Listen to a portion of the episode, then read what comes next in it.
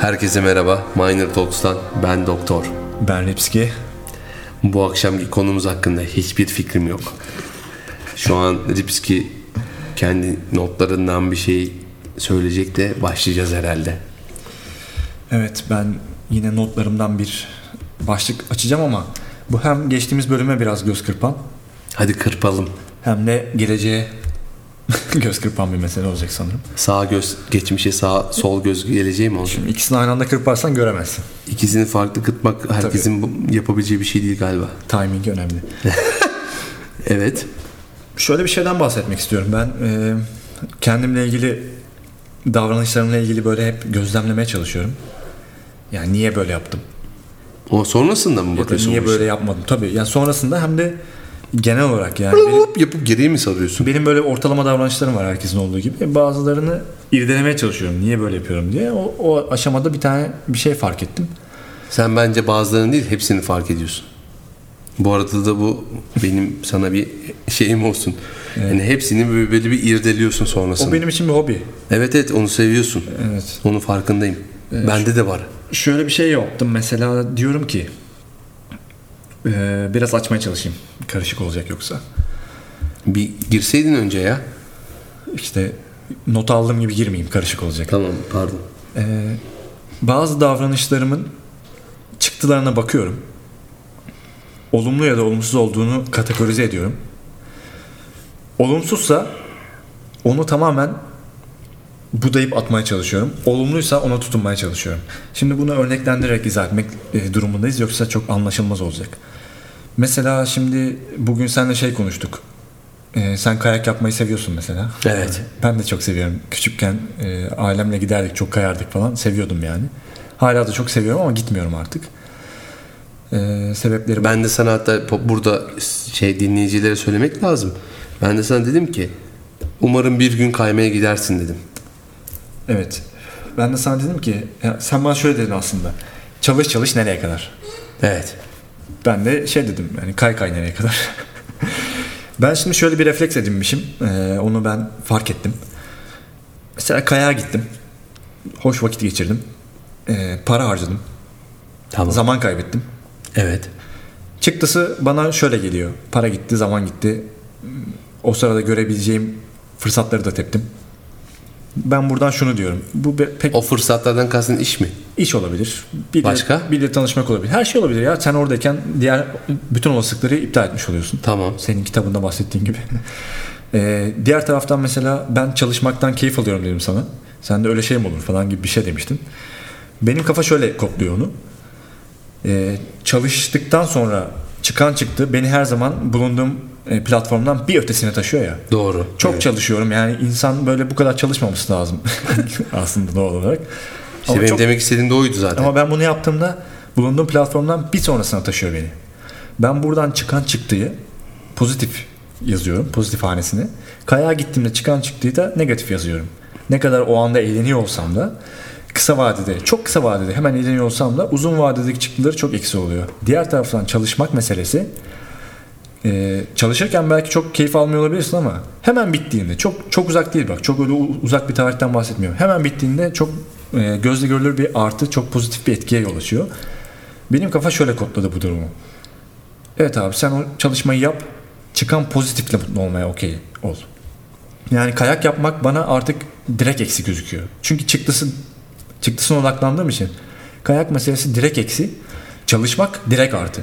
O acıyı artık görmez oldum. Peki tamam, seni başka bir platforma taşıyor da sonrası başka bir platform, sonrası yine bir başka bir platform.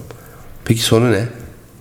Hep bir başka bir platforma taşıması gerekiyor. Tabii onu şuraya bağlayacağım. Hatta bugün sana bu cümleyi tam anlamıyla kurmuştum. Aynısını söyleyeceğim. Bugün bir kere kayağa gidersem yarın on kere gidemem. Evet bak, mesela ben bu cümleyi duyduktan sonra böyle bir mail yazıyordum tam sen bunları söylediğin sırada. Böyle oldum, böyle durdum. Evet, on kere kayağa gidemez. O inşallah dedim ki o on kere kayağa gidebilecek güne gelir. Evet, ya hiç gelemezsen. Onu bugün gidersem kayağa, o kesinlikle iptal. Tamam, ya hiç gidemezsen. Ama diğer on... bir kere bile gidememiş olacaksın. Ama ben işte ona okeyim. Çünkü şöyle oluyor. O ben... zaman sıkıntı yok zaten canım. Ee, çalışarak aldığım e, çıktı her ihtimalle pozitif. evet beni on kere kayağa götürmüyor olabilir ki götürmesi çok olası.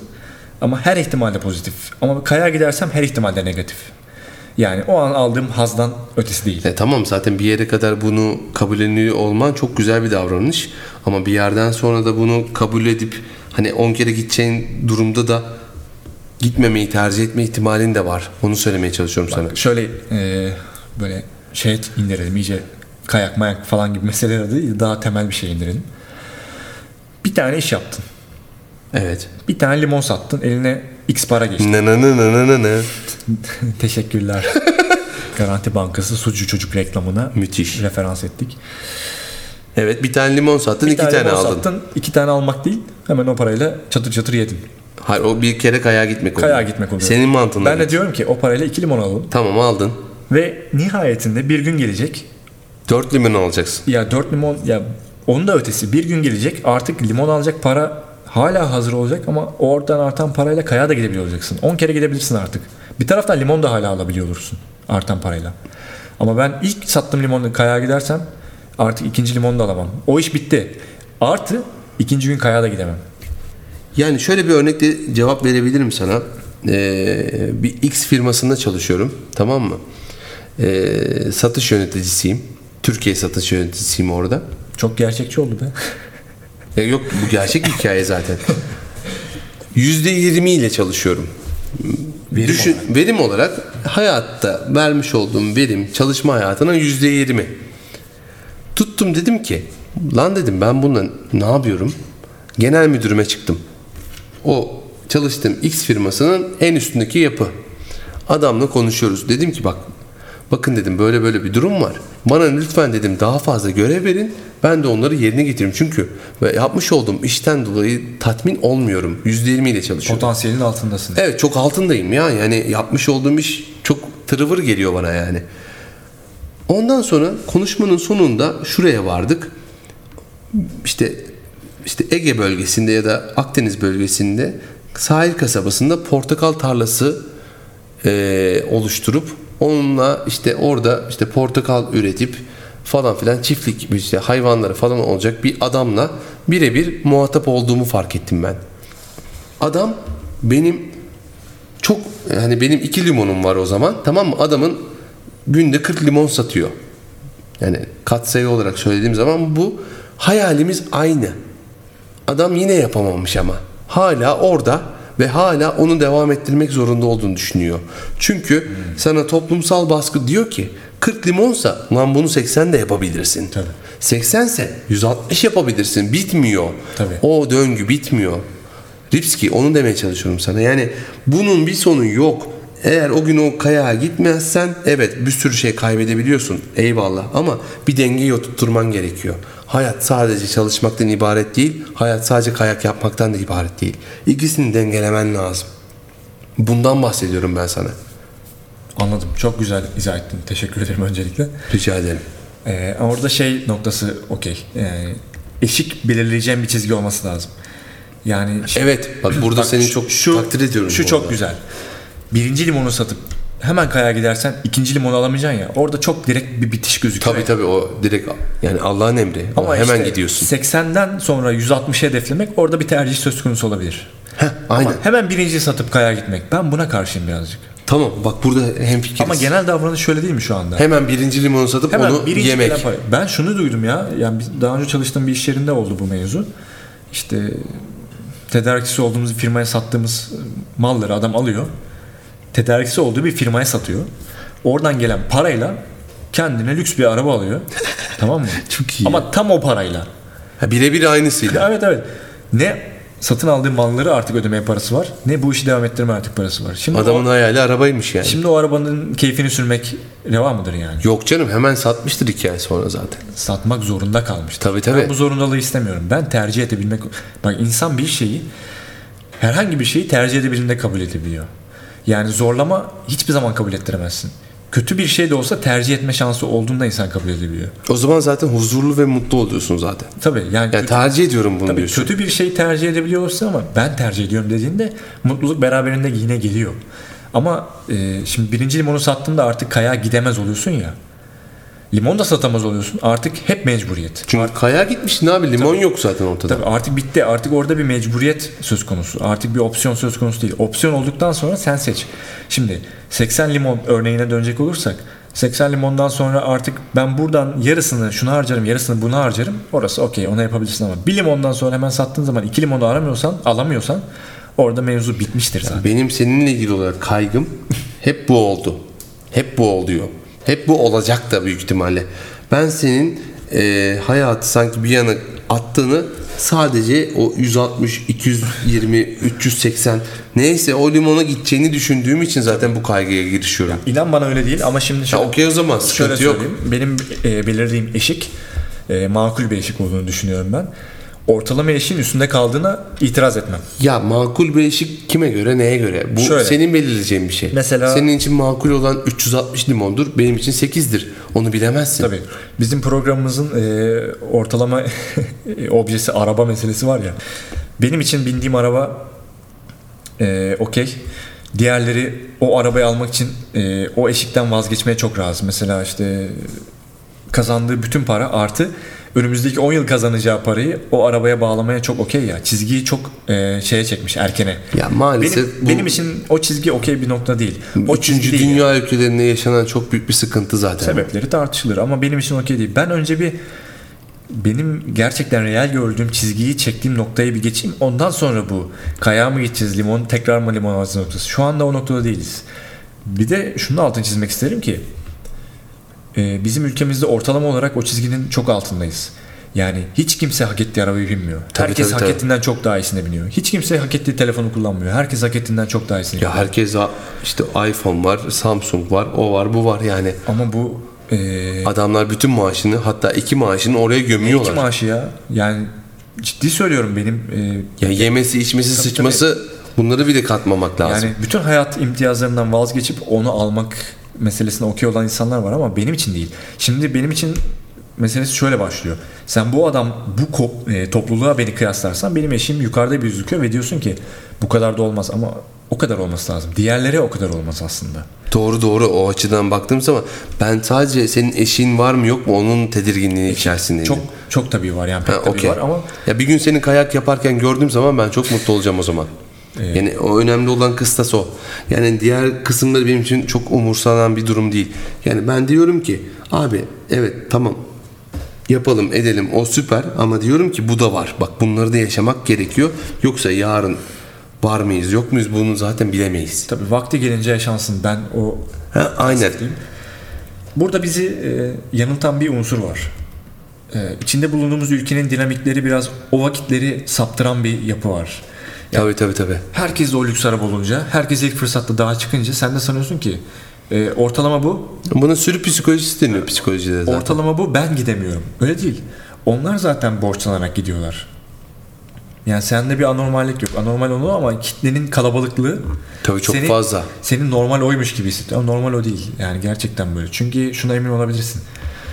E, bugün bindiğin bütün arabaları yurt dışından sana gönderiyorlar. Bu adamlar bu arabayı yapmak için belki elli altmış yıldır her gün sabah yedide yataktan çıkıp gecelere kadar çalışıyorlar belki ama sen hiç buna karşılık böyle bir şey yapmıyorsun. Sen araba çıktığı gibi satın alıyorsun. Tabii tabii. Sen sanmıyor musun ki Alman bu adamlar... Di- Alman disiplin diye bir şey var yani. yani Literatüre sen, girmiş. Yani. Sen, Herifler... sen sanmıyor musun ki bu adamlara borçlanmadın? Yataktan çıkıyorlar, çalışıyorlar, teknoloji işte bütün gün Ar-Ge yapıyorlar falan filan. Sen sadece tüketiyorsun. Sen sanmıyor musun ki borçlanmadın? Borçlanıyorsun. Bunu fark et. Sadece bunu istiyorum kendim adına. Evet çok güzel bir nokta. Ben bu borçlanma konusunda seninle hemfikirim. Adamlar hakikaten işte elli yıl, yüz yıl bunları düşünmüşler, yapmışlar, bir yere getirmişler ve sen bunu satın alıyorsun. Ve sen bunu satın aldığında diyorsun ki ben oldum.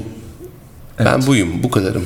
Ama değil abi. Adamlar durmuyor, adamlar çalışıyor, adamlar bir yere daha götürüyor ve sen hala onu satın alma derdindesin. İşte borçlanma konusu aslında bir başka bir e, konu başlığı bana göre. Evet. Onu çok detaylı konuşmamız gereken bir konu. E, ama ben burada sana katılıyorum. Dediğim gibi sadece makul hedefler doğrultusunda hayatı kaçırmamak da gerekiyor. Öyle tabii. Çok da geç olmaması lazım yani. İşte evet. O dengeyi çok iyi ayarlaman lazım. Evet o bir denge çünkü şöyle durumlar da var. Mesela hakikaten benim kastettiğim olur noktasını geçtiği halde hala da hırs güden insanlar da e, hakikaten ölene kadar o hırsın peşinden gidip hiç hayat yaşamadığı durumlar da oluyor ama e, ortalamaya göre o eşik benim bana göre biraz daha yukarıda. O kadar çabuk rahata erme lüksümüz yok. Hele de hele bizim ülkemizdeki gibi şartlarda olduğumuzu varsayarsak. Çünkü hiçbir şey üretmeyen bir toplumda biraz daha fazla üretmen gerekiyor. Çok saçma bir yerden gireyim mi? Simyacı diye bir kitap var. Okumuş musundur bilmiyorum ama. Can o, yayınları mı? Bilmiyorum ne yayınları. Yayınlarına bakmıyorum ben kitapların da. Şöyle bir durum var. Ee, bir tane adam e, bir bilgenin yanına gidiyor. Hayatın sırrını öğrenmek için. Hı hı. Biliyor musun bu hikayeyi? Yok, bilmiyorum. Bilgenin yanına gidiyor. Bilge inanılmaz büyük, inanılmaz güzel bir sarayda yaşıyor. Tamam mı? Huzuruna çıkıyor. Bilge'ye soruyor. Hayatın sırrı nedir? Tamam mı?